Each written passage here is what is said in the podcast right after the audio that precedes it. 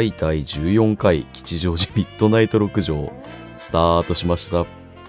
このラジオはクリエイティブ二等兵の僕、しじみがお送りするバスへの雑談ラジオです。吉祥寺の木造ボロアパートをキーステーションに8アプリケーションでオンエアしております。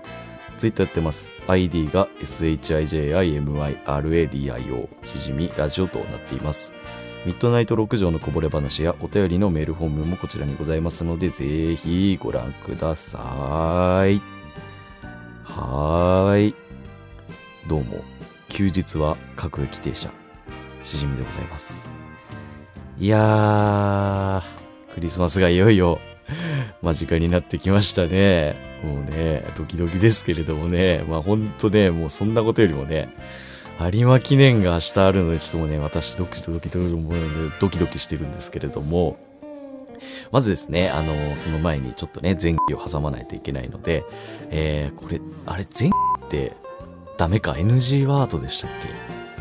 ああ、ちょっと危ないかもしんないな。いやもう、こんなに、ちょっと早くその話したいのに、モザイクの手間をかけてしまいましたけれどもね、えー、とりあえずちょっとね、えー、まずはじめにね、最近の話から入らせていただきますけれども、えー、皆さんですね、最近ツイッターで話題になっています、ジャパンポッドキャストアワードという、そのアワードというかね、コンクールみたいなようなものがございまして、これは、まあ、お題目の通り、その、ポッドキャストですね、えー配信型のラジオの番組に、えー賞を与えましょうというイベントなんですけれども、これ、めちゃくちゃすごいアワードで、えー協賛がもう Spotify ですね。もう皆さんご存知のね、配信アプリケーションですけれどもね。あとは協賛というか、その企画運営みたいなのが日本放送とかも絡んでるらしくて、えーなんとですね、審査員の中に、我らが船長佐久間さんが、ね、いらっしゃるということでね、テレ東の、えー方ですけれども、今オールナイトニッポンゼロを担当されている、あの、私も毎週欠かさず聞いているんですけれども、あの、皆さんもうここですでにもう僕の媚びを売る、媚びへつらい、ごますりが始まっているんですけれどもね。まあそういうその審査員の方々に、えそのノミネートされた応募作品の中から、えー20作品だったかなちょっと確かではないんですけれども、えーまあノミネートされてその中から、まあ、賞が決まると。で僕は普段は本拠地が、まあ、スプーンで、えー配信させていただいていてでその音源を、えー他の Spotify だったりポッドキャストとか、えー YouTube とかいろんなところに流しているわけでして、えー今回スプーンのキャスト、キャストなのかな？その、スプーンに配信されているものも、その審査、ジャパンポッドキャストアワードの、審査対象になるということで、まあ、簡単に言ってしまえば、今僕が配信しているものも、えーその審査対象になりうるというわけですね。で、僕ね、このツイートを見たときに、なんかもう何も考えずに、あ、なんかこんな賞があるんだ、とりあえず自己推薦しとけと思って、自分のね、この番組のタイトルと、なんかあの URL とかも何にも書かずに、もうね、あの、適当にペッての面白いんで、あの、あげました、みたいな感じで 適当に送っちゃってさ、これもう後から佐久間さん審査員とかね、その、協賛とかがめちゃくちゃでかい、上がでかいということでね、知りまして、ああ、やべえ、もうちょっとちゃんと書いときゃよかったな、なんて思うんですけれどもね。うん、でも実際、その、ポッドキャスト、その配信のね、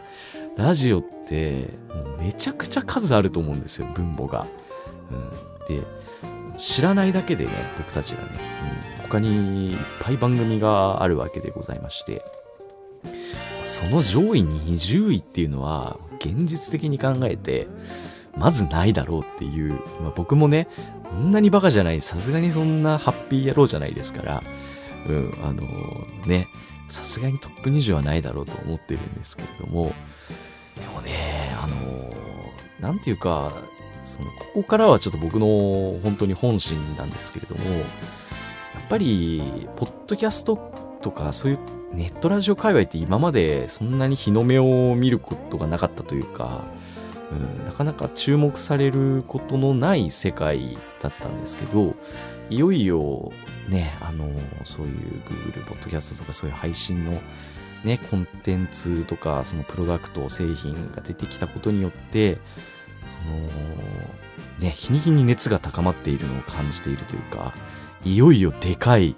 山が動き始めたなっていうのを感じて、すごく嬉しいですよね。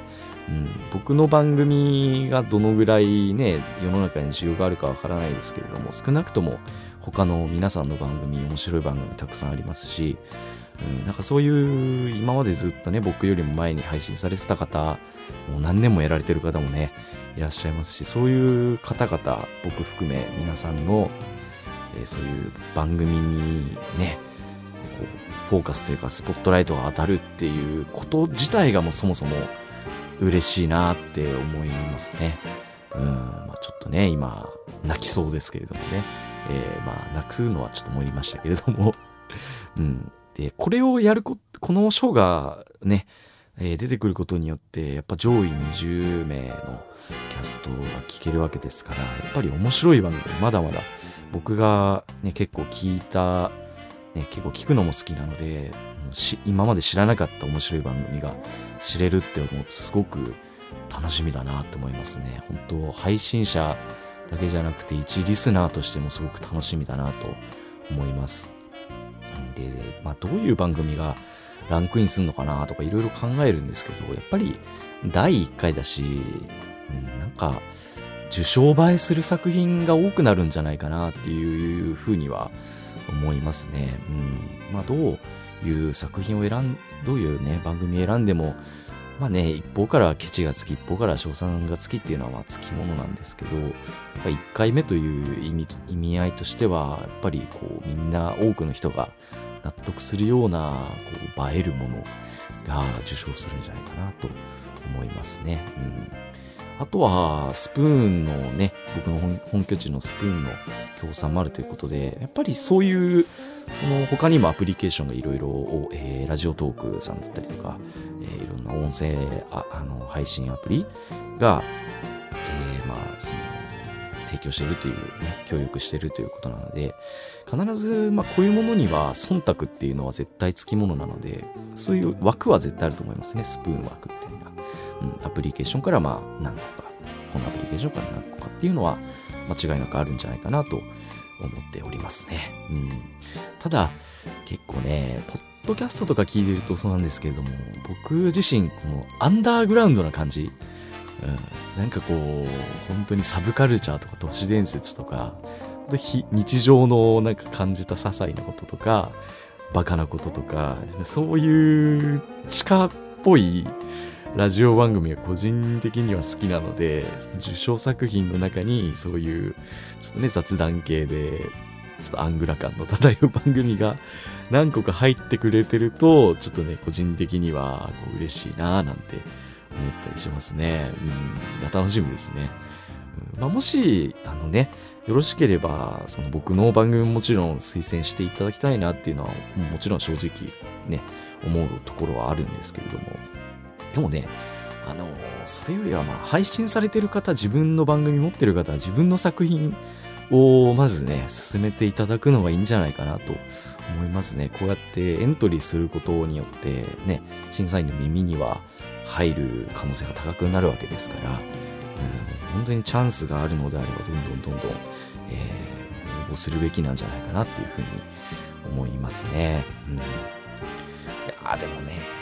聞き戦の方がもしね、いらっしゃったら、ね、ぜひね、えーミッドナイト6条押していただければと思います。よろしくお願いします。でもさ、本当もしさ、僕がね、こうやって応募してさ、佐久間さんがね、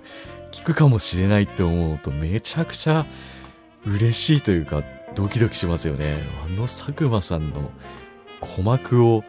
俺のこの声で震わせることができるっていうこと自体、なんかね、もうじんわり濡れちゃいますよね。うん。なんてね、今回もうね、こんな感じで、こんな感じで スタートしていますけれどもね。いや、楽しみでございますね。はい。それでは本日のメインディッシュ、いってみましょう。へい、おー、たに。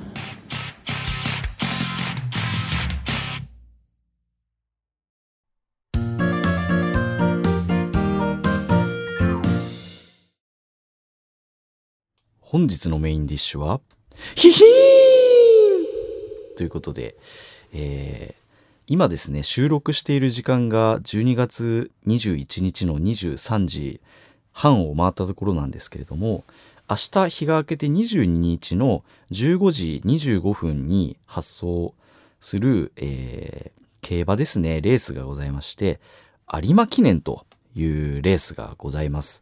えー皆様言葉だけは、あのーね、普段暮らしていても聞くことがあると思うんですけれども、えーまあ年の、えー最後の方に行われる本当に大きな、こう、総括するようなね、今年を、うん、ような大きなレースになります。今年ね、僕は競馬に全く一回も行っていなくて、うん、あのーまあね、年の最後にこの楽しみがね、一個あるので、まあどうせならね、えーなんかちょっと予想でもしてみようかなということで、えー今回ね、えー有馬記念特集ということで、えーやっていこうと思います。ね、号外が配られていまして、先日、うん、今ね、手元にあるんですけれども、えーしじみスポーツって書いてありますね。うん、ここに、えー有馬記念に出る馬の、えー順位予想とか最近の成績とかね、えーいろいろ書かれているんですけれども、今回は、あの、初心者の、えー全く競馬なんか知らないですよというね、あの、育ちのいい方、えーも、えー楽しめるように、えーまずはね、わかりやすく、ちょっと解説を挟みながら、今回の予想について、えーいろいろとお話ししていこうと思います。えーもし馬券をね、買うとすれば何を買うのかっていうところをね、触れていこうと思います。で、まずはじめに、えー競馬を知らない方に向けて、えー簡単な説明をすると、えーまあ、馬券のまず買い方ですよね。どういう種類があるのか、かけ方があるのかっていうのを、まずお話ししますね。もし知ってる方、ほとんどだと思うんですけれども、知ってる方はね、あの、微笑みながら聞いていただければと、微笑み三太郎みたいな顔しながらね、ちょっと聞いていただければと、ふんふんふんと、うん、なんかちょっとそこ違うなとか見ながら 聞いていただければと思います。えーまずは、皆さん、あの、単勝っていう言葉をいろいろ聞いたことってありませんかね？単勝とか、副賞とか、あとは三連単とかもよく聞きますよね。うん。まあ、これが、えーいわゆる馬券の買い方の種類なわけですね。で、単勝っていうのは、シンプルに一着の馬を予想するという買い方ですね。で、副賞っていうのが、えー上位3つの3位までに入る、1位から3位までに入るであろう馬を選ぶのが副賞になります。なので確率で言うと、えー単勝よりも副賞の方が当てやすいと上位、えー3位の馬を決めるのでね、えーというかけ方になります。で、え3連単について解説すると、えーこれは、えー上位3、3つの馬を、えー順番の狂いなく当てると、順番通りに当てるというわけですね。1着何々、2着何々、3着何々と、ズバリ当てるのを3連単というわけなんですけれども、これは本当に確率が相当低いということで、えー当たった時の帰りはすごい、えー大きくなることが多いという買い方になります。で3連複っていうのもあって、これは上位、えー3位に入る馬を順番は、えー関係なく、え3つ当てると、えー当たりですということで、これも、え3連単に比べるとちょっと低いんですけれども、やっぱり単勝副賞に比べると、えー大きくなると。うん。返ってくるお金がね。うん。っていう形になります。で、他にも、その、えっ、と、馬流しみたいな、えっ、と、ごめんなさい、しばらく言ってないんで名前があれなんですけど、その流しで買うっていう、えーやり方だったり、えー一つ軸の馬を決めて、そう、馬とかってあったりとか、ボックス掛けとかいろいろあるんですけれども、初心者の方はまず、えー単勝と副賞、まあもしくは三連単っていう掛け方を知っていればまず問題ないかなと思います。ほんで、次がですね、オッズっていうのもちょっとお話ししていこうかなと思います。オッズっていうのは、ね、その、えー馬の人気を示す数値でもあるし、シンプルにそのオッズの数字が、えー返ってくる金額の倍率になります。えー例えばですね、えー明日の有馬記念で、え一番人気のアーモンドアイという馬ですね。こちらは単勝のオッズ、え1位になって当たった時の、えー返ってくる倍率が1.7となっております。つまり100円をかけたとして、アーモンドアイが単勝で勝ってそれを当てた場合は、1.7倍になって返ってくると。170円になって返ってくるという計算になります。えーですので、うんまあ、人気が高い馬ほど、そのオッズの倍率は低くなると。要するに返ってくる金額が、えー低くなるということですね。うんで、逆に言うと、今回その一番人気のない馬、えー今の現在のオッズでは、クロコスミアという馬があります。これは単勝のオッズで、145倍になってます。なので、もし、その一番人気のないクロコスミアが、えーもしね、仮に大穴、超大穴ですけど、えー1位でね、ゴールした場合は、100円かけていれば、えーそれが14,500円になるというわけですね。えいわゆる万馬券という形になるわけですね。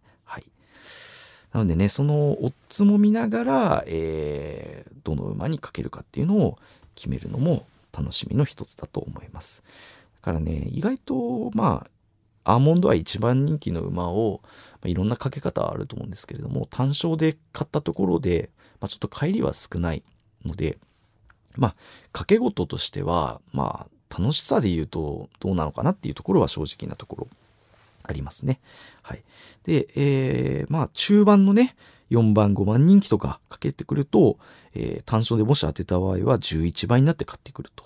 いうので、まあなかなか掛け事としてはこのぐらいの倍率の方がなんかね、当てた時に嬉しいのかなっていうふうに思いますね。はい。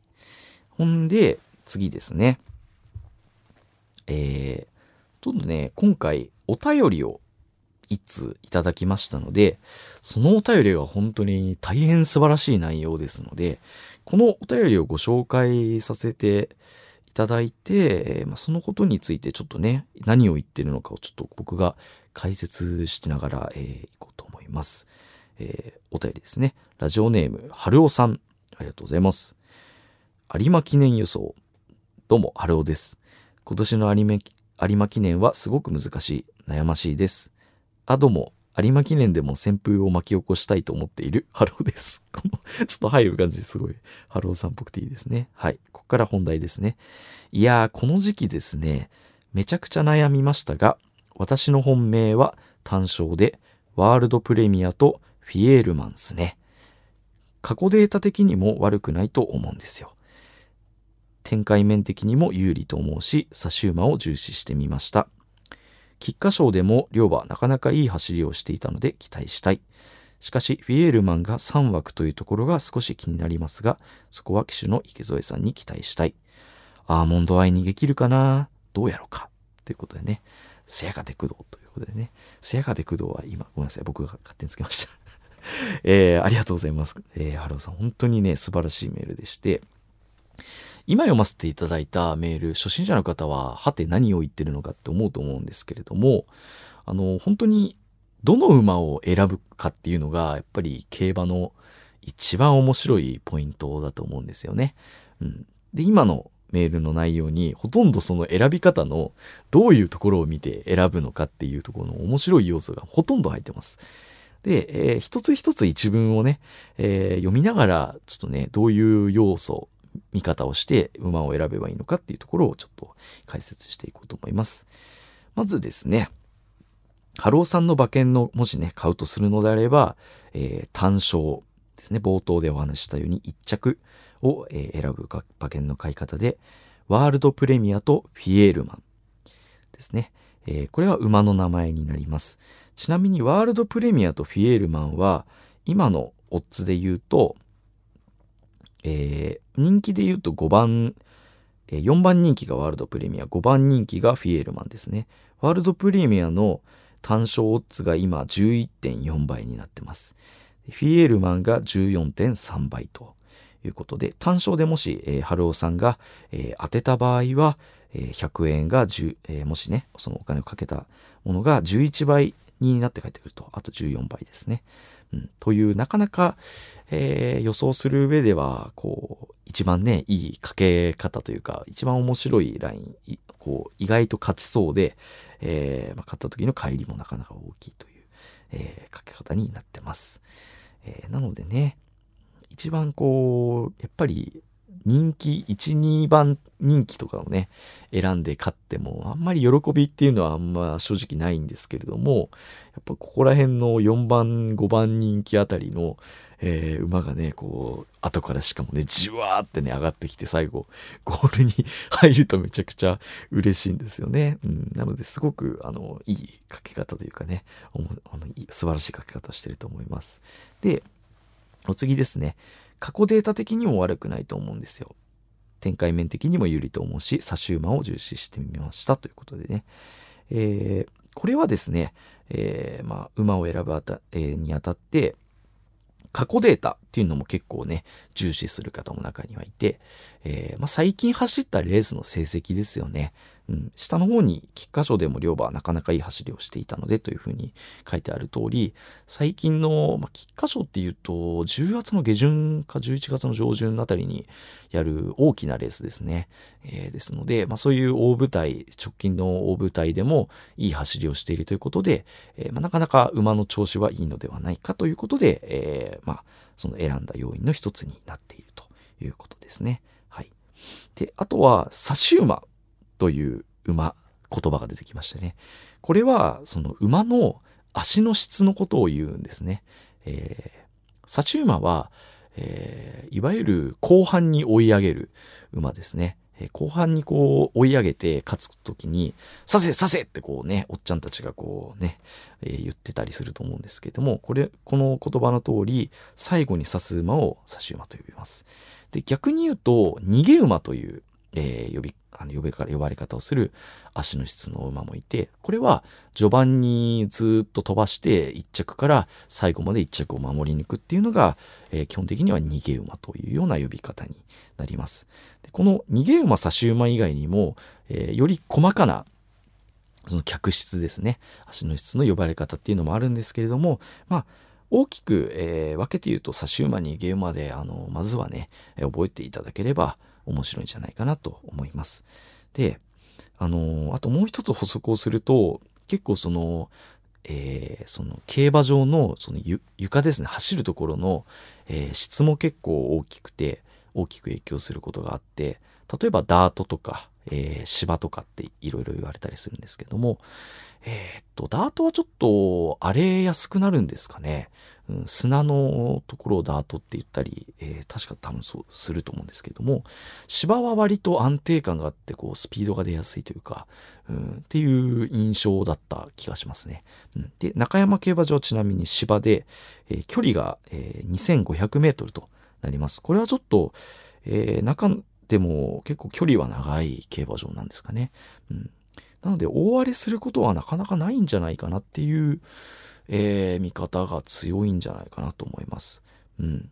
でもね、中には全然関係ないですっていう人もいるので、あくまでまあ、そのね、予測する上での要素の一つと思っていただければと思います。本当いろんな考え方があるのでね。うん。で、まあ、その、ね、有馬記念っていうと結構ドラマチックに、えー本当に勝つ馬とかも結構多くて、うん、差し馬が勝ってるイメージは個人的に結構あるので、うん、なかなか差し馬を選ぶっていうのもね、通というかね、面白いね、選び方だなと思います。はい。で、えーお次ですね、えーフィエールマンが3枠というところが少し気になりますが、そこは騎手の池添さんに期待したいということで、これもなかなか選ぶ上で、こうね、えー面白いポイントということで、あの、枠っていうのがありまして、これは簡単に説明すると、その、えー例えば馬がスタートするときに、横一線にスタートするんですけれども、その、ゲージがあるじゃないですか。うん。そんで、えーっとね、一枠の中に2つの馬が入るっていうか、うん、っていう数え方をするんですね。うん、なので、えー、1枠、2枠、3枠、4枠って、今回は8枠あって、えー、まあ、計16頭走るというレースになってます。で、3枠っていうと、今8枠あるって言った通り、割と内側の枠になってるわけですね。うん。で、皆さん、あの、100メートル走を、まあ、小さい頃とか、少女学校の時とかにしたことあると思うんですけども、あの、スタートを横一線でする場合は、内側にいた方が距離的には絶対的に有利ですよね。うん。ただ、あのね、ここは競馬の面白いところでもあるんですけれども、その、馬の足の質ですね。さっき差し馬というふうに後半追い上げる馬ということで、あの、実はね、この距離的には内側が有利なんですけれども、必ずしもそうじゃない場合があって、まさしくこの差し馬のケースなんですけど、例えばその差し馬っていうのは後半に追い上げる馬なので、前に馬がいっぱいいたりすると、スペースが、こう駆け上がるスペースがなかなか見つからない、うまく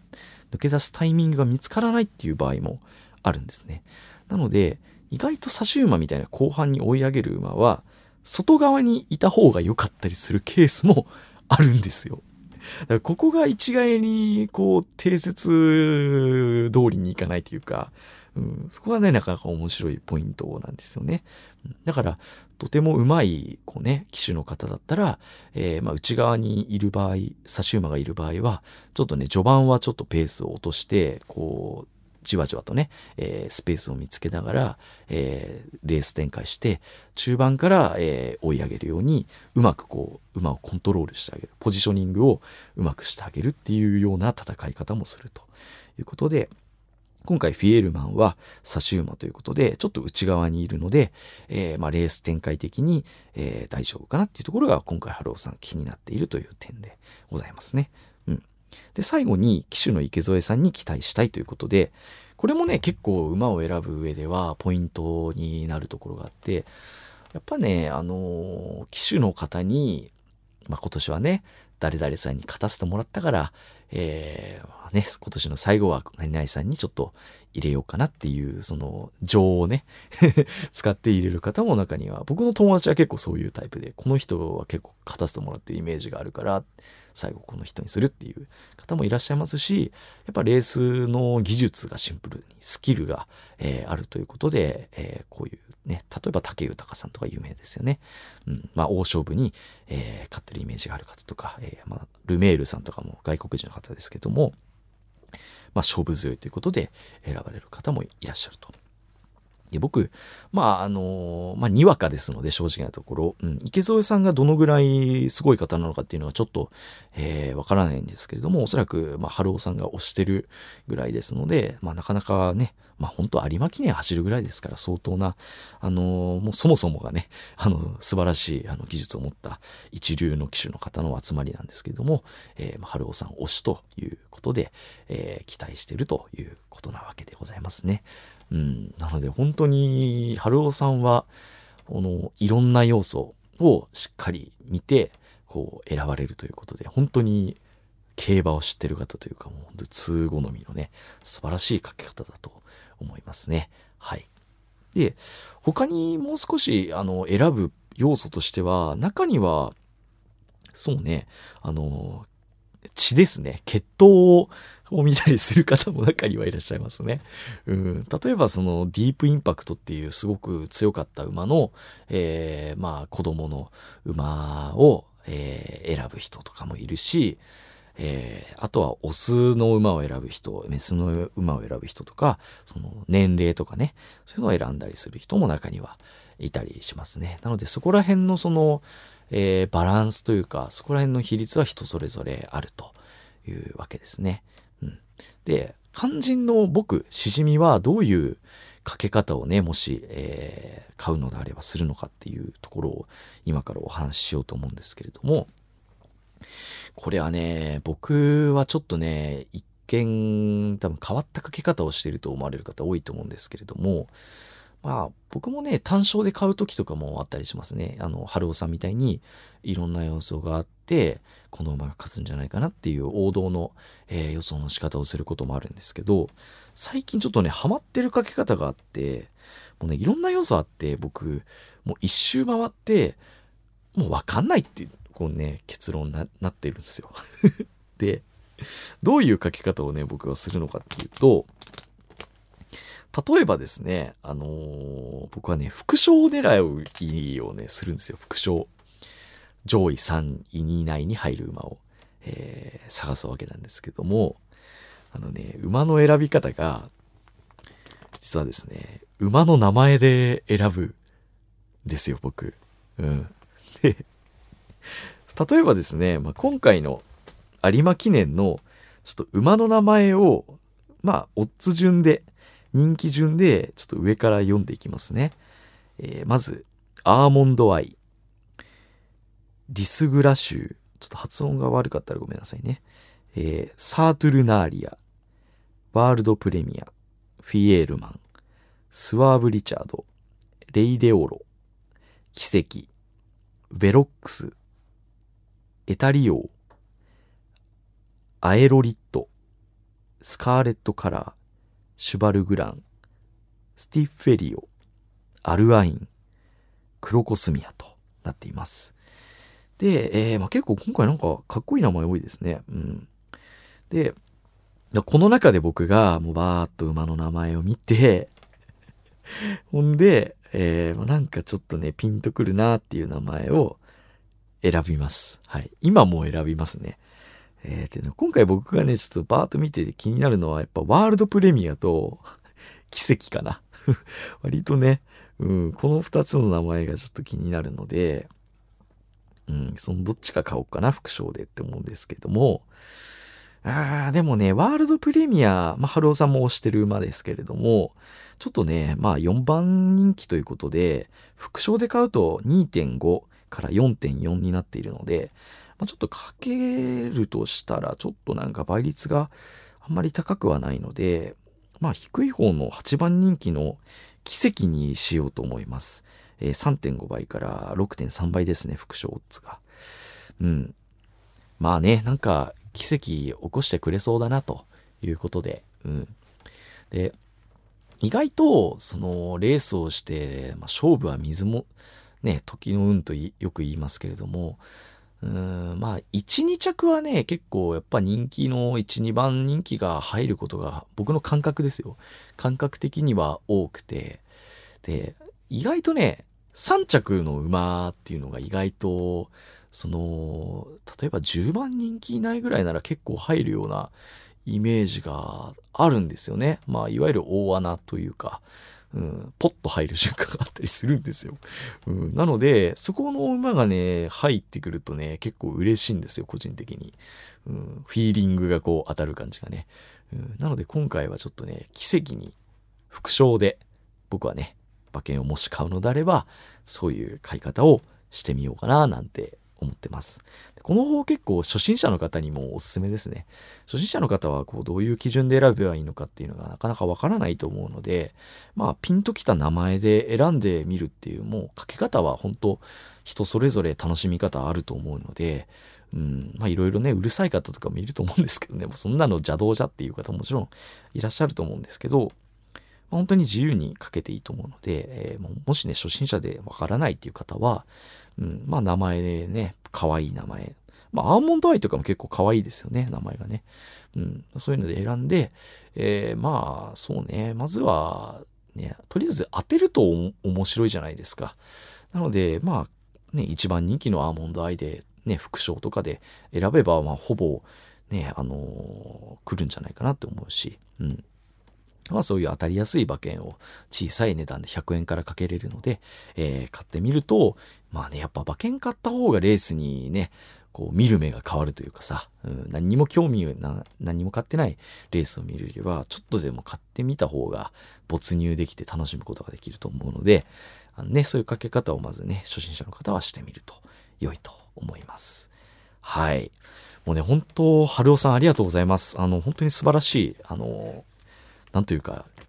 パーソナリティ冥利にあのね、尽きると言いますか。本当にありがたいメール、ありがとうございました。うん、日本語おかしかったですけどもね、感謝しております。それではね、明日皆さんね、22日の15時、ね、25分に発送ということなので、えーっと、発送の2分前まで馬券は買えますので、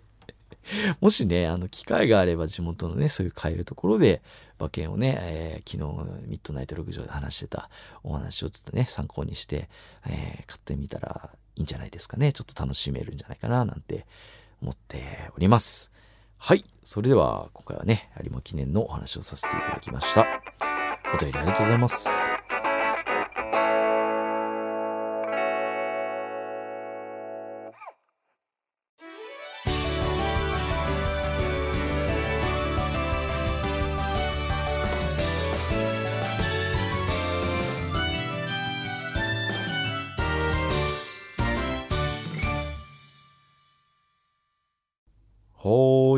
ディングです。今回は冒頭が、えーあ、ジャパンポッドキャストアワードのお話をさせていただきましたね。もう記憶が薄れておりますけれどもね。えーで、メインが、えー競馬のお話をさせていただきました。えーそれでは皆さんはね、え今回も最後までお聞きいただきありがとうございました。え吉祥寺ミッドナイト6条では皆様のお便りお待ちしております。それでは次回もまたお会いしましょう。ここまでのお相手はしじみでした。いい夢見ろよ。